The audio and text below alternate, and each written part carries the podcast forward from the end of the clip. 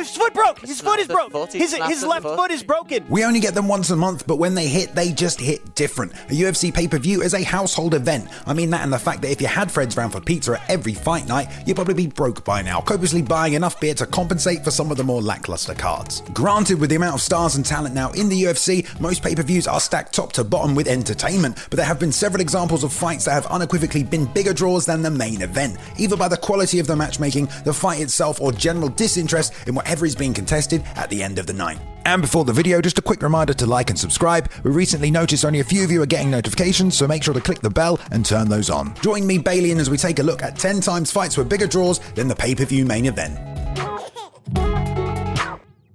Number 10, Ortiz Shamrock 2 over Tim Sylvia Arlovsky 3. It's funny what a good rivalry will do for fan interest, and after witnessing firsthand the back and forth verbal disputes between coach Ken Shamrock and Tito Ortiz in the third season of The Ultimate Fighter, I have to say I was ready for the words to be over and to see the men with the two biggest heads in the sport bang them together. You have way too much pubic hair. But what was the main event that night, you ask? Why a rubber match for the UFC heavyweight title? Pretty exciting stuff, right? Well, honestly, it wasn't terrible, but fan interest for the lumbering Tim Sylvia was never particularly high, and everyone knew that we still had another 15 years to watch the Bulldog Andrei Arlovsky. Of course, they didn't actually know that, but it didn't make their matchup in the main event of UFC 61 any more appealing, especially when compared to the season 3 testosterone fueled rivalry that the majority of the fan base had just spent 12 weeks watching. The trash talk was heating up. Marshmallow boy. Little bench monkey. Tito was doing a great job of selling the fight, and we all expected Ken to kick a few more chairs around. Yeah, that was crazy, wasn't it? The event itself set a new pay per view record with Tito earning nearly twice as much as his fellow athletes, most likely reflecting who the true star of the show was that night.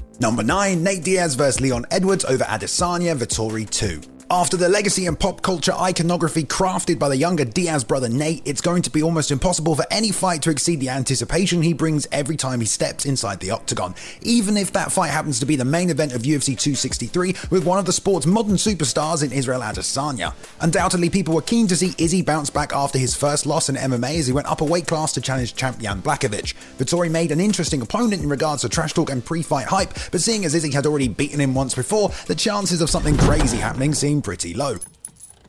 On the other side of things, Diaz was once again making a return to the octagon. All the pre fight interviews suggested Nate was ready to take on the whole roster and planned on competing several times that year, starting with the streaking Leon Edwards. His ability to rack up an 8 fight win streak was impressive, as was his position in the rankings of the division. If Diaz could pull out a win, there was no telling what his next move would be. There were a lot of interesting scenarios that could play out, and this certainly added to the anticipation of the fight. Nate also being one of those fighters who can just make you believe in them, even when everything on paper suggests otherwise. The fight did not disappoint unless you were one of the many Diaz fans who expressed frustrations at seeing Nate not capitalize on his one opportunity to finish the fight. Regardless, it was clear who fans were most looking forward to seeing compete that evening. Number 8, Randy versus James Toney over Edgar Penn 2. We've had a lot of MMA stars cross over into boxing recently to middling success. Of course, on the biggest stage, Conor McGregor fell short against Mayweather, and the question has arisen why not play fair? Let's bring some boxers into MMA and see how they would do rather than the other way around. Foul. No, two fouls. For those of you who will remember, we've already done that at UFC 118 when boxer James Toney stepped into the octagon to face our own MMA hero Randy Couture. Toney at one point had a boxing record of 44 0, nothing to be scoffed at, and given that he had some choice words for mixed martial arts, it's not surprising quite a few fans wanted to see him feel the pain of some ground and pound elbows, kicks, and knees. They were placed as the co-main event to the rematch between Frankie Edgar and BJ Penn, which sounds like a relatively big fight, and it was, although Frankie was still relatively unknown in the sport and had yet to set in stone his own legacy, BJ had looked a little lackluster in their extremely close and somewhat controversial first contest, and although fans were keen indeed to see if he could recapture his title, the majority of media attention was fixated on Toney versus Couture. Don't forget as well that Randy was still an MMA icon himself, this bout coming right at the end of his career after he had achieved far more than your average fighter, three-time heavyweight champion, two-time light heavyweight. So a heavyweight KO boxing artist against an American hero, who doesn't want to see that? There was also a part of the fan base who believed, given the power of Toney, he could very easily sleep the grinder Couture. I mean, he certainly had a puncher's chance. Regardless, the Toney Couture circus was the talk of Fight Week, and MMA fans got what they wanted with a first round submission. Number 7, Chuck and Shogun over Anderson Silva and Thales Leites. The era of Chuck Liddell in the UFC runs parallel with so many others in various promotions around the world, including Pride and its superstars. And of course, the majority of those individuals made their way over to the UFC. I've mentioned it before, but never again will there be another promotion as big as Pride with an entire roster of tested combat athletes ready to merge into the UFC's own. And of course, as a result of this, we were treated to some epic clashes between superstars who were once continents apart. Another one of these came the night of UFC 97. A conflict was finally scheduled between Pride legend Shogun Rua and the Iceman himself, Chuck Liddell. Granted, Chuck was at the tail end of his career, but Shogun had yet to fight for a title, was fresh off the boat from Pride, and still carried all the hype fans had instilled in him. This matchup of two legends was up against the mostly underwhelming Anderson Silva vs. Thales Leites main event. It was lower on the card even than Matt Wiman versus Sam Stout. Yeah, this was a contest years in the making, a chance for Chuck to prove the doubters wrong, which he unfortunately failed, and another step in the career of the future champion Shogun Rua. Number 6, CM Punk versus Mickey Gall over Stipe Miocic Overeem. Granted, a heavyweight title fight is traditionally marketed as one of the most, if not the most exciting UFC matchup possible, it is surprising that the contest between longtime MMA veteran Alistair Overeem, who has just about every belt except a UFC title, was finally going to get another shot at snatching one from the hands of Stipe Miocic, who was making his first title defense. I mean, who doesn't want to see Earth's biggest warriors clash in a cage to fight for the title of baddest man on the planet? Well, considering a certain WWE superstar was making his MMA debut that night at UFC 203, I don't know if it's surprising or not surprising that the inaugural UFC performance of CM Punk stole the spotlight that night, and possibly for all the wrong reasons. Punk had announced his entrance into the UFC in December 2014, and the community had to wait nearly a whole two years for his first steps inside the octagon. Some of the fanbase were interested for the pure crossover appeal, being fans of both WWE and the UFC. Others were quietly curious to see if Punk did indeed have any transferable skills, and other parts just wanted to see a fake wrestler maybe get his head caved in. Gall was signed following the YouTube show Dana White's Looking for a Fight, where he made his pro debut and called out CM Punk, then went on to be MMA journalist Mike Jackson, and now with the 2 0 record was set to fight Punk. It was a complete blowout for Gall, who tapped him in two minutes. However, the talk of the card, fight week, and social media metrics were all on the side of the WWE wrestler, who unfortunately proved why a near 40 year old, no amateur experience combatant really shouldn't be inside the octagon. Number 5 Conor vs. Dustin over DJ Chris Cariaso. Back before either man found themselves headlining UFC pay per views, these two featherweights met at UFC 178 when Conor Mania was reaching its peak and any doubters wanted to see him tested against a legit opponent, which he got in Poirier. The build up to the fight sizzled in intensity as they traded bombs back and forth like two MCs at the shelter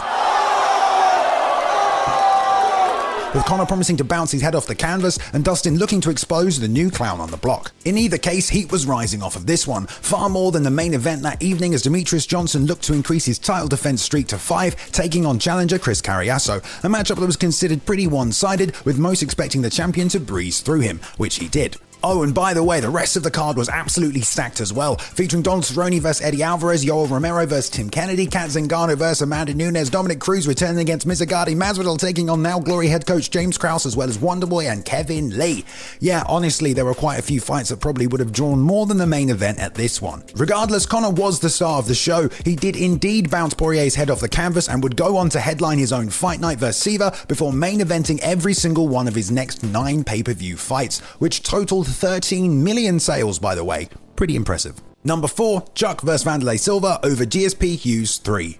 Many of us will remember that one fabled Pride Grand Prix way back in 2003, total elimination, made special due to the fact that Dana White was in attendance and he brought with him the man he claimed would win the whole tournament, the Iceman Chuck Liddell. Mixed martial arts fans were buzzing at a UFC slash Pride crossover, hoping it would all culminate in an ultimate showdown with Chuck facing reigning champion Wanderlei Silva in the final round. This dream, however, did not come to fruition as Chuck was stopped by none other than Rampage Jackson in the second round, and MMA fans were dismayed that the potential super fight had been ripped from underneath them. Flash forward four years to UFC 79, however, and despite both men now being in the UFC, we had still yet to see that legendary showdown until it was announced that the two men would finally meet in the co-main event of UFC 79, a card that would be headlined with a rubber match between Matt Hughes and Georges St. Pierre. There were a couple of reasons why, despite it having two former champions, anticipation wasn't exactly at an all-time high. Firstly, GSP had won the rematch quite convincingly against Hughes with a spectacular head kick into ground and pound TKO. This fight was for the interim title title, as no sooner had GSP won the strap, he had dropped it to Matt Serra, and again, this was mother fudging Chuck versus Wanderlei, people. The fight did not disappoint, and after years of build up, the fans got what they wanted.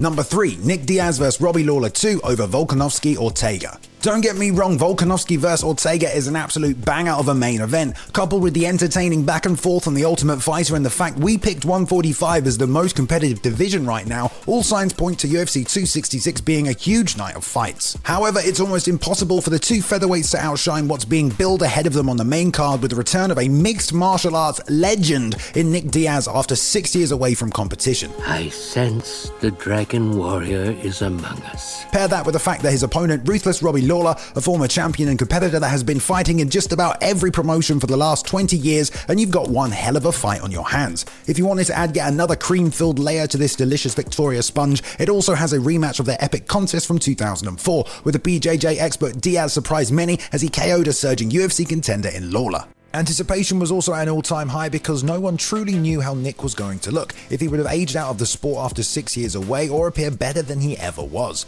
Many parts of Nick's game still seem to be there, his accuracy, volume, and shot selection were at an all time high, but unfortunately he no longer possessed the stopping power to prevent the ruthless one from constantly stepping forward, and the reduction in his hand speed allowed Robbie's head movement to really shine. It didn't end the way I'm sure a lot of fans wanted, but we still got to see a legendary matchup 209 months in the making. Number 2, Brock Lesnar vs. Mark Hunt over Nunes Tate. UFC 100 was one of the greatest events of all time and was stacked from top to bottom with the organization's premier talent and future stars. Unfortunately, the same can't be said about UFC 200. I mean, they tried. The Conor Nate rematch was pulled from the event after Conor refused to leave Iceland while training to attend a press conference. Jon Jones vs. Daniel Cormier fell apart because Jon pissed hot. Yes, they still stacked the card with talent, but it wasn't as if all the biggest stars in the UFC were all on the bill that night. They simply weren't. One return, however, got combat sports fans across the globe buzzing with anticipation or at the very least curiosity as it was announced by Ariel Helwani, not the UFC infamously, that Brock Lesnar would be making a return to mixed martial arts at UFC 200. Historically, Brock's pay-per-view numbers had been much higher than your regular UFC champion, and his name on the bill would certainly boost ratings, especially when paired opposite KO artist Mark Hunt for a true grappler vs striker matchup. But the UFC keeping to their title fights top the bill rule could not place Brock as the main event and instead bumped up the 135 pound women's title fight between Amanda Nunes and Miesha Tate. Sure, that sounds great right now, but at the time, Nunes' star was a shadow of what it is today.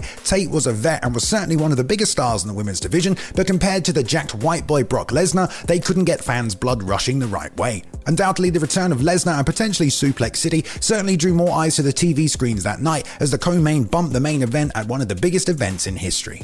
Number 1, GSP BJ Penn over Franklin David Loiseau.